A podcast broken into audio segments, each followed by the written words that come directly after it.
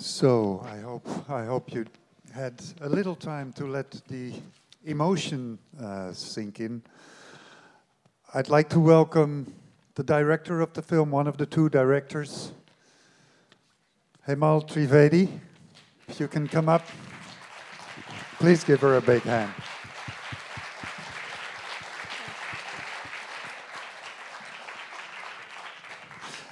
And one of the producers and the scriptwriter, Jonathan Goodman Levitt. Don't take attention. Yeah.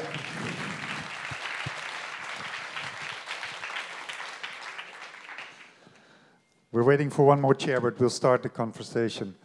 Uh, Hemal, um, there's there's so many questions on an emotional level and on many other levels, but the the one that's really in front of my mind is how did you win the trust of Maulana Aziz?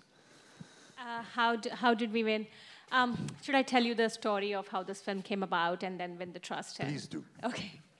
Um, uh, thank you so much. We can have a seat. Okay. So um, uh, this this project was born in uh, 2008, in November of 2008, when I lost a very dear friend in uh, Mumbai terror attacks, and I'm an Indian from Mumbai. And uh, when I lost this friend, um, and I, am not not into politics that much. I don't. Uh, it's not that I don't follow politics, but I don't pay that much attention to it. And uh, so when I lost a friend, at a very visceral level, I was very, I felt a lot of anger uh, towards Pakistan. Uh, historically, Indians and Pakistanis are enemies, and uh, so there is always a little bit of mistrust towards each other. And uh, when this happened, I just felt so much anger that I wanted to make sense of it. And I started digging deeper into what happened and why, why what happened is what happened. And what I found out, the flowers came. It's a mystery guest, yes. Yes. He's not going to join the conversation, so that's fine. Go ahead. So, um, uh, what I found out was that uh, ordinary Pakistanis were, um, uh, you know, there was a fringe minority that was trying to take over the way of life of vast majority of Pakistanis, and their way of life was under attack. And attacks such as Mumbai terror attacks are almost were almost happening on a monthly basis in Pakistan, and I wasn't I wasn't even aware of it because it was never covered in media as much. And when I went through that realization, I, my anger turned into empathy. And I wanted to make a film about this ideological conflict in Pakistan. So I went to Pakistan and uh, I filmed with a girl and a boy, Zarina, the girl, and the boy, the madrasa boy. And uh, my intention was to make this film about these two students who've attended uh, different types of educational systems and how their education has made an impact on the way they see the world and how their ideologies are reflected. Uh, it was a pure uh, coincidence that uh, both these children happened to be from the Red Mosque. And I had no intention of making a film on the Red Mosque. So I actually Googled what Red Mosque was, and on Wikipedia I read about it, and I said, oh my God, this is really a scary place. And then I dig deeper, and then, you know, it, over, a time, over a period of time, we realized that there is no way that uh, the two children's stories is going to be enough to tell the complete story of the ideological conflict, and we needed to get into the lion's den. And that's when I collaborated. Uh, there was a problem of getting into the lion's den for me personally, because I'm a Hindu, an Indian, and a woman. but otherwise, no problem. yeah. Other than that. So, uh, so I collaborated with this amazingly talented Pakistani filmmaker uh, who is not with me right now, Mohammed. And um, he's, uh, he, in 2010, he secured first interview with Aziz. And slowly and steadily, he tried to gain access. It took him three years to actually get proper access to Aziz. And uh, the access to Aziz that we see in this film did not happen until 2013. And there were two things that helped with the access. Uh, one is, you know, we have an amazing co-producer, Syed Musharraf Shah, who is a Pathan, who is a Pashtu. He's from the tribal belt. and half of his family is from Afghanistan and half is from Pakistan. And he made friends with uh, people in the mosque because they all speak the same language. Most of the people in the mosque, at the foot, the foot soldiers are Pashtus in, uh, in madrasas, uh, such as Red Mosque. And um, so he made friends, and then he made friends with the guards, and then he made friends with the secretary of Aziz, and that's how he slowly and steadily got into the inner circle. It became, it was almost a joke where Aziz actually once told him, asked him, you know, son, if you need a job, why don't you just talk to me? I'll give you a job. Why are you hanging out with infidels? So that, that's how close uh, um, Musharraf got to him. And Muhammad, for Muhammad to get close to Aziz, the biggest thing was that he, uh, Muhammad is a Shia Muslim. So uh, we used to joke that between me and Muhammad, they'll probably pick Muhammad first and kill him first. so, uh, but for Muhammad, you know, I think uh, what Muhammad did is he slowly and steadily uh, started listening to Aziz as if he's being proselytized and being influenced by his ideology. And that's it, it happened, a ve- it took a very long time for him to gain that trust. So most of the, the best footage, uh, so the two children's stories were like almost finished by 2011. And uh, mm, Aziz, the, mo- the best footage of Aziz we got in 13 and 14, and Okay. now 15. Okay, thank you very much. Jonathan, just a short question. You're, you're labeled as the script writer. I mean, this is a story that, that developed itself during the years. What kind of script do you write to such a story? Sure. Um, well, thank you for the question. I mean, we, we don't have it listed that way uh, on the film. I mean, we have a written by credit. I think, I mean, in, in general, it's more of a tribute to the fact that this was a very collaborative project that Hemal and I have been talking about since 2009, walking, working on together for several years, along with Mo and our entire team, most of whom are Pakistani. Uh, I think, you know, with a film like this, uh, made over such a long period of time, it's written many times, um, both at the treatment stage and then again and again in the edit. And Hemal is also the editor of the film uh, and comes from an editing background, having edited a number of films that have been here at my favorite documentary festival, uh, IDFA, before, uh, films that have won many awards, some wonderful work uh, from the same region. And I, I think, um, you know, I mean, I think that answers your question. So it, it, it underlines the fact that it's very much a team effort, yes. Uh, Professor Barber, um, a a simple question. What have you seen? two things. In keeping with the other films we've been looking at, it's always the children who are the first to suffer, the first to be victims of what happens when they become adults, and then it happens again to the children. But in so many of the films we've seen and that we see, uh, the children are the first to be victims. Peshawar, the horrendous slaughter. We have a nice secular way of slaughtering our children in the United States you know, by crazy people who go in and shoot people in schools, not for religious reasons, but for because they're presumably crazy. But it, And they have guns. It's, it's the, it's the, and they have and they have guns, but there are other ways uh, to do it. We, uh, uh, we we know there are many different ways to do it. So uh, you see again that children are at the heart of this story and always the first victims. But there's a politics here too, and before you jump to the conclusion that it's simple because we know the politics. It's the politics of an Islamicist extremist mosque that teaches a terrible hijacked version uh, of Islam, which is the easy reading. You put wonderful hints in the film about other things that are there just to complicate the story in your mind. Ronald Reagan, our president, was there telling folks that he was going to arm the Taliban against our great then Satan enemy, the Soviet Union.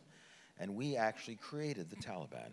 We armed them, we encouraged their ideology, we taught them how to fight, uh, we encouraged them to fight, and then when the Soviets were defeated and the Soviet Union fell, lo and behold, the New Devils uh, were the United States, uh, and often our training our weapons that did it. But there are other complications too. The madrasas is you. This is the, the Red Mosque is one of many madrasas, but basically Pakistan doesn't really have a state school system. It has private school systems, and it has 30,000 or 40,000 private madrasas, many of which, though not as extreme as this, are in fact religiously inspired. A lot of them are paid for by our good friend and ally, Saudi Arabia. The money comes, it's, they're Salafist. The money comes from Saudi Arabia. We arm the Sauds, and a lot of the money we pay them, give them with the arms and pay for the oil, ends up in Pakistan funding these madrasas. So, uh, and then, of course, the Sunni issue comes in here. You talked about Shia, uh, and we know that the Sunnis in Iraq, who were kept out of the Shia regime that overthrew Saddam Hussein and are left now in northern Syria and Iraq, were looking for allies. And lo and behold, ISIS became an ally of the Sunnis against the Shia. So even there, we see, well, so here we have the Red Mosque and we have ISIS. We know who our enemies are. But very, very quickly, it gets a whole lot more complicated than that. And I think we need to understand these relationships. Finally, the little picture, you put a beautiful little picture in there that was what the jihadists hated. And there was a television set, and there were various other uh, indications of modernity and Western technology and Western pornography and so on. But if you examine those closely, you'll find a lot of people in America and France and Holland who say, the culture represented in many of those items isn't a very good culture. It's not a culture we'd want to educate our children in. If the alternative to the Red Mosque extreme Islamicism is an education in pornography and commercialism, in uh, the values of, say, Hollywood, it's not much of a choice. And that's, I think, the issue that all of this sits in. I just want to put that on the table because it's so easy in a film like this and appropriate to say that the ideology of the Red Mosque, the hijacking of Islam that it represents, there's the problem. Close the mosque, and we've solved the problem. Well, you see what happens when you close the mosque. Uh, anything but a anything but a solution, any more than the bombing today of Syria and Iraq and of ISIS following the Paris massacre is going to solve that problem. Hey, Molly, you have a reaction to this? Um, you know, the one of the things that I had I had realized was that uh, a war on terror, I, I, I, personally think that war on terror can never be won. Uh, it can only be diffused. And it can be diffused by empowering people such as Tariq and, you know, the village chief in the film. And we need, like, you know, Tariq is not, as an individual, Tariq is not a match to Aziz. He seems very weak, but he actually can take away the ammunition because I don't think anybody can change a fascist like Aziz and his state of mind. It is fixed, and that can never change. But if we put empower a lot of Tariqs, then they will probably make him weaker. Hmm. And uh, that, that is just my hope. Yeah.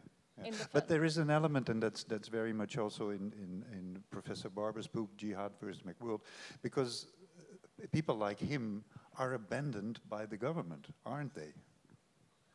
Um, the people, people like him are not abandoned by the government; they're ignored by the government. Okay, well, it's, it's a semantic discussion, but yeah, no, no. In the sense that, in the sense that, it's not that the government doesn't have resources.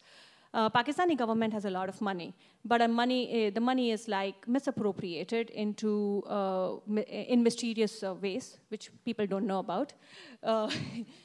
And uh, so uh, the money is gone. And uh, you know there's something there's something like ghost schools which are essentially a school that exists in pap- on paper. There's a building there's a teacher everything is there but there is no real teacher there's no real building. And such schools are so much in abundance.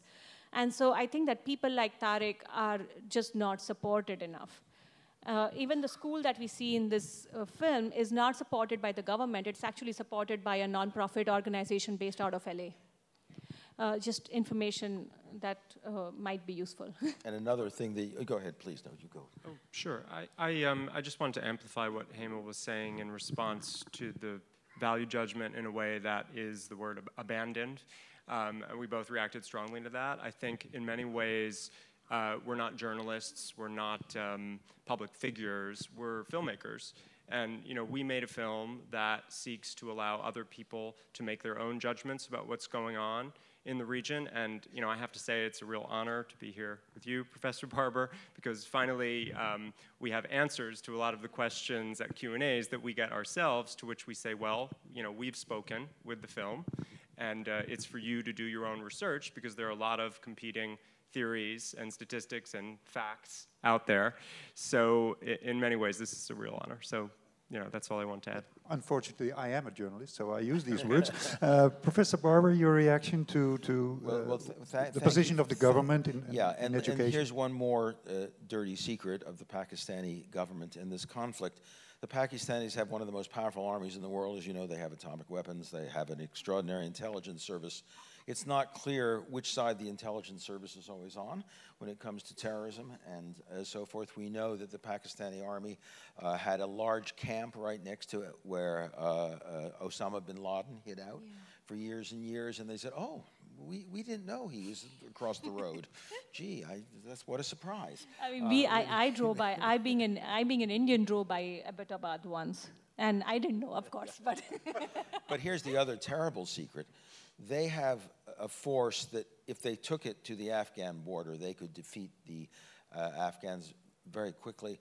The reality is that the greater part of the Pakistani army is stationed on the Indian frontier, you know, awaiting some terrible conflict between India and Pakistan. They still see India as the greatest threat to their security, and the people who murder their children in schools, the Taliban and so forth on the other side, they pay relatively little attention to. So there's a lot of hypocrisy in the Pakistani government on these issues, which makes it even harder to deal with these horrors. And what we, we always see the terrible, bloody edge of the conflict in the victimization of children, in the murder of people, even in the, uh, uh, in, in the uh, in the attack on the mosque itself. What we don't see is the background, these complicated issues that in so-called realpolitik and geopolitics creates complications that mean that the governments, whether they're in Washington or in Islamabad, that claim to be fighting terrorism, are in many ways doing anything but. Okay, I, th- I think uh, you, in, in your introduction, you already mentioned that there is a situation around the Red Mosque now, which is partly uh, causing the fact that your co-director Mohammed is not here. But I understood that you spoke to him and that he has a message for us. Shall we listen to it? Yeah? yes, please.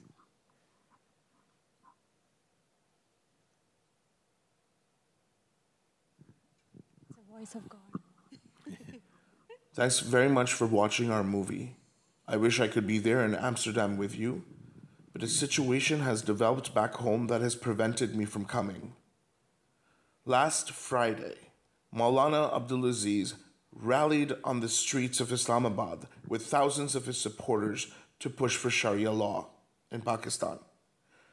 Aziz was already under surveillance earlier this year because of his activities in the aftermath of the Peshawar school attack, but also because his own students were reaching out to ISIS to come to Pakistan and pursue their own activities of implementing Sharia law. As such, he was under warning from the government that should Aziz pursue these activities, he would be put behind bars and be tried for new terrorism charges. And just this last Friday, Aziz has ignored all these warnings and has taken to the streets. Mosques and madrasas who are in support of Aziz have also taken to the streets and have put out protests in support of Aziz's mission. In response, a heavy contingent of police had been deployed in the areas surrounding the Red Mosque. However, at this point, the government has been unsuccessful to calm down and keep Aziz quiet. The Pakistani state has issued one more warning to Aziz that if he comes forward to deliver his hate speech during the Friday sermon tomorrow, the government has promised to jail him. In response, there could be a huge backlash by his supporters. Aziz has already directly targeted the media in his new campaign. As such, we had already received threats a few months back in response to this movie. And at this point, I've had to move homes in Pakistan, and so has our co producer Musharraf. We have to put in place several safeguards to ensure security for our crew, our subjects, and our families. With the current situation, I cannot participate at IDFA, unfortunately. I have to respond to any changes on ground at a moment's notice. Our hope is that the situation stabilizes soon. Thank you.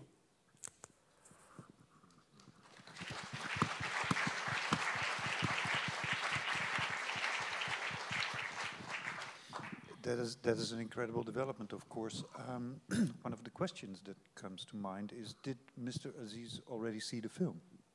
Um, Aziz has seen uh, all all the sections that he is featured in the film. He hasn't seen the entire film uh, played out in the context of the ideological conflict. Uh, we showed him the, the, his sections, and we also filmed him watching the film, just in case he forgets. Uh, so, you know, uh, so and he he loved it. He kept saying "Mashallah" all the time. So Aziz is on board of what is being shown here and the way he's portrayed. He's not shying away from uh, his beliefs, and uh, he's upfront, and he says the same things in uh, Pakistani media as well. So, uh, but you know, I just think I just think that in the context of the entire film, it's uh, we are a little scared about how he's going to perceive it. Although uh, my, uh, my, co-producer Musharraf thinks that Aziz is going to love the film. So what I'm do you hoping. think, Jonathan? What do you think? What do I think? I, I hope what Hemal just said is right, and that he loves the film.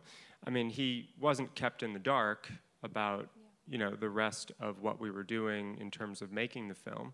And I think um, really he um, is given his best argument in the film. We're not doing some sort of takedown of what he believes. We're allowing him to speak and uh, explain why he believes what he believes. And you know, hopefully, he will feel the same way when he sees that in the context of the whole film, just as he felt, as Hemal said, when he saw his scenes. If, if I can disagree with both of you and say that if he loves the film, he hasn't seen the film.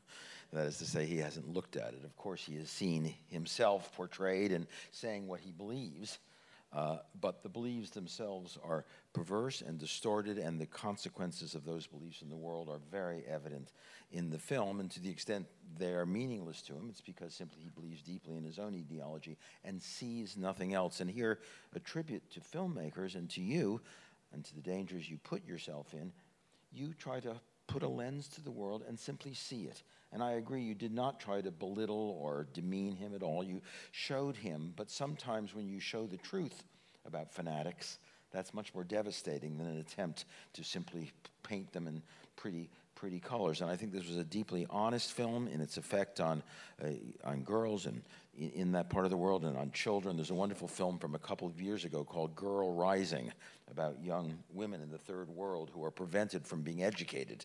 Uh, and this was a small instance uh, in her case of a girl who was married off and who was obviously loving school and preventing from having that. So the film as a whole, and films have to be seen as a whole, is a deeply honest portrait which he can only live and like by being utterly blind to what's in front of him, I think. But, but wouldn't you say, Professor Barber, that um, if you are somebody who believes what Aziz believes, that you can have another reading of that film? I mean, we're sitting here in Amsterdam. Uh, you and I are from the New York area. Hemal's uh, from India. I mean, we're for, we grew up in democracies. I think that our reading and the context we bring to it is quite different. I mean, maybe that's a majority context worldwide, but I think there are a lot of people who would see the film differently and choose to see it differently because of where they're coming from. Yes, to a point, but this is not Islam being seen by us secularists who don't really get it. And I, on the contrary, I wrote a book about the character of Western values that I think in many ways deserves the condemnation of a lot of people who condemn it. I'm not a fan of McWorld. I'm not a fan of Hollywood. I'm not a fan of many of our commercial values and so on. But my problem for him is not that or his not caring for those. My problem is I don't think he begins to understand Islam or the Quran. That is to say, he's hijacked that religion. We see it when a young man comes out and reads powerfully and passionately, and then is asked, "So what does that mean?" He said, "We have no idea what it means, mm-hmm. we have, because we, we, we, because you know we're not taught its meaning. We're taught to recite it." Now, I've talked to imams, I've talked to Muslims all over the world. I've never met a serious Muslim a serious Imam who says, Our job is to teach children to recite it, but we don't want them to understand what's in it. And there's a good reason why, in fact, extremists can't, because when you read the Quran, as when you read the Old Testament or the New Testament, or you read other religious works, you read works that are about love, that are about family, And that's the Quran is also about those things. The distinction, by the way, between the uh, Quran and what's the hadith, the, the sayings associated with it, from which a couple readings came in that, are deep and clear. But these, but but the great wonderful thing about Christianity, Judaism, and uh, Islam in their pure forms is that they are cousin religions, they are Abrahamic religions, and their ultimate preaching is a preaching of love and fraternity. And that's true of Islam. So when somebody tells me something else, I'm sorry, I don't believe it. And I know he Okay. believes it and he'll like it. Sure. I, I, think I mean, I. I agree with everything you Yeah, just yeah. said, and I think personally that's the case. But but I also would say, and, and probably Islamic scholars might would agree, but um, you know there are other people who take a different view. Yeah. Okay. I wa- I want to stop you here because we don't have very much time left, and I do want to give the audience the chance to uh, throw in some questions. Over there, please. Wait for the mic, if you can.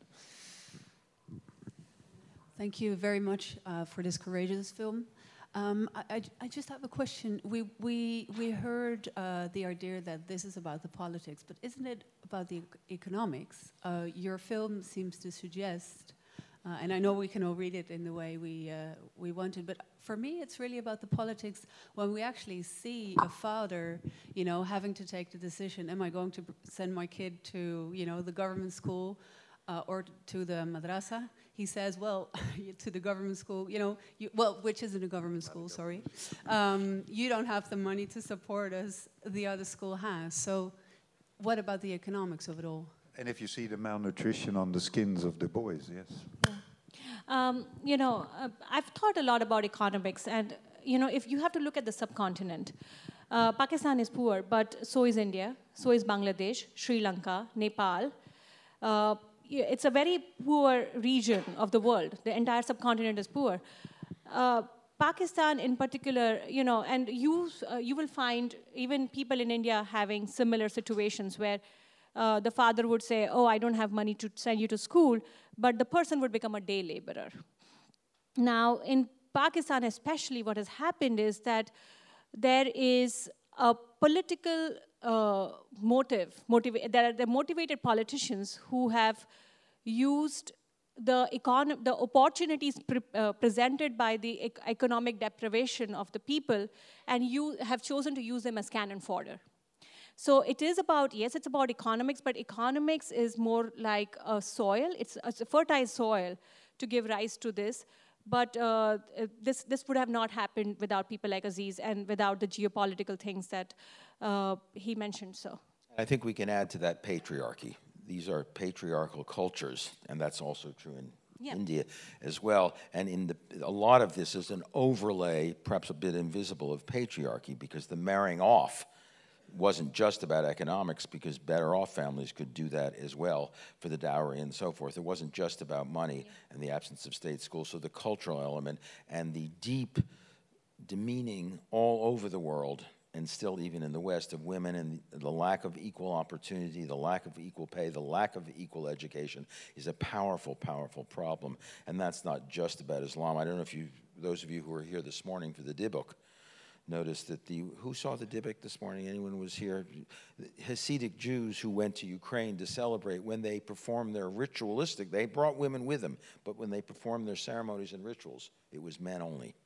Men only. That's Judaism, Orthodox Judaism we're talking about. So, patriarchy and the continued absence of equality, not just for women, but particularly for girls and in education, is a powerful submotif here. Okay, any other questions? Yeah, a lot. Uh, we don't have very much time left, but we're going to try our best. Yeah, the, uh, over there in the orange sweater.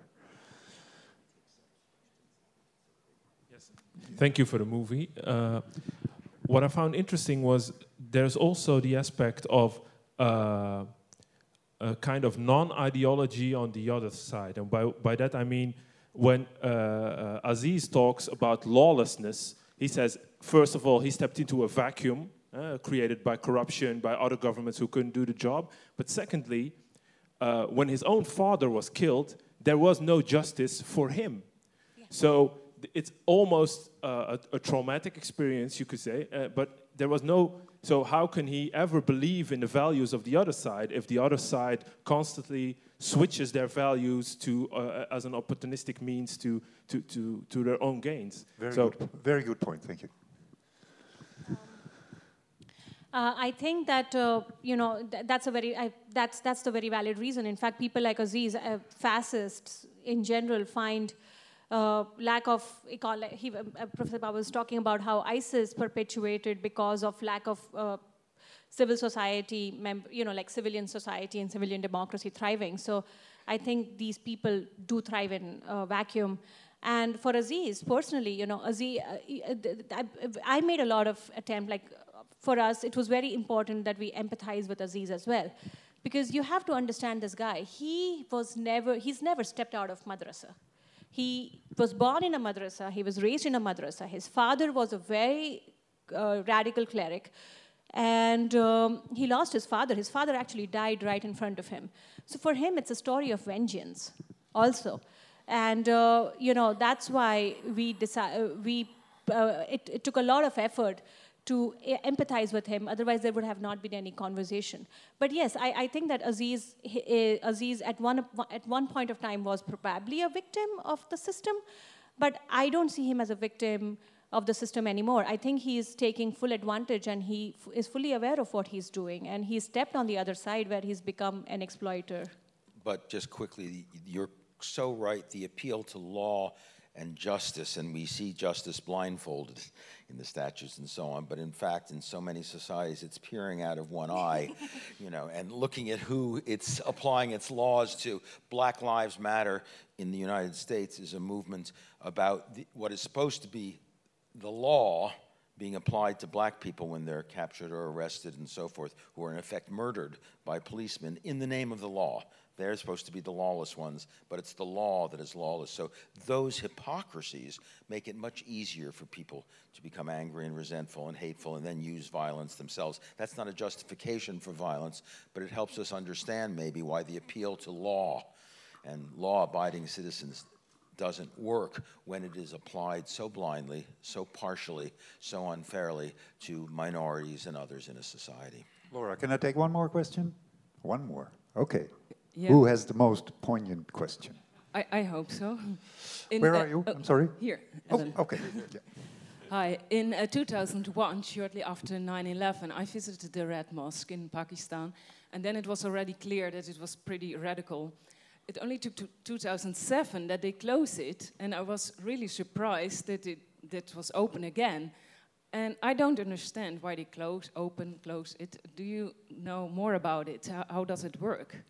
Um, you know, I, I think I think he mentioned about you know how Pakistani government had this uh, love and hate relationship with its madrasas, uh, and what had happened is you know. For the longest time, uh, madrasas such as uh, institutions such as Red Mosque were used by Pakistani government for political purposes. It's just that after 9/11, you know, George Bush said that you are either with us or you know we'll bomb you to the Stone Age. That Pakistani government started taking these madrasas head on, and uh, there was this famous article. Uh, there was this famous speech by some cleric, and I forgot the name of the cleric, who said that, "Oh, you're messing with us. We're going to make sure we're going to turn your country into Kashmir." and uh, that's exactly what happened you know that when when uh, these madrasas started turning um, you know started attacking pakistani civilian society that's when the government actually got really scared now you have to understand that red mosque is a government funded mosque it was fu- it was founded by the government and for the longest time um, all the clerics of the red mosque were on government payroll and even today although officially aziz is uh, dismissed from the Red Mosque as a head cleric. Aziz continues to be the head cleric, but there is another symbolic head cleric of Red Mosque which nobody talks about. He's just a puppet cleric. So, and uh, he is uh, funded by the government. He's on a government payroll. So, and this mosque is right in the middle of Islamabad, and they have 10,000 students and any government who is, um, and, and right next to uh, Red Mosque is the army headquarters, and the, uh, the other side is ISI, which is the intelligence agency. So it's a very, very uh, conveniently situated mosque. And uh, at, uh, you know, Aziz can get up to 10,000 students on the street of Islamabad protesting, and no government wants that chaos, because otherwise the government will, will be toppled.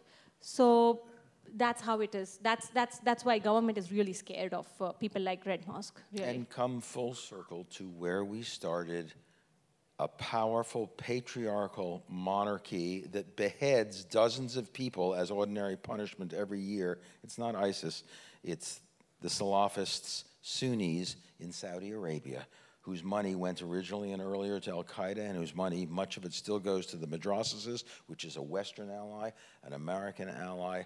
It's Sunni, and this we also want to forget that everything that happens around Islam is in the context of a long, terrible struggle between Sunni and Shia, who, like Protestants and Catholics, can get along, but also like Protestants and Catholics, who are very good at slaughtering one another, as we were not so long ago on this continent. So we want to remember again those complications. And as we talk about the Red Mosque, it is an official state mosque funded in part by our ally Saudi Arabia in the name of a Salafist extremist Sunni ideology, which is why Iran is the enemy uh, of all of these things, even though Iran is our enemy, but it's Shia, and it is also the enemy of the Sunnis. So it's a complicated world, folks, and until we understand that world, we won't begin to be able to deal with the political and economic ramifications. I think we made an effort. Thank you very much. Hemal, Jonathan, Benjamin Barber. Thank you very much.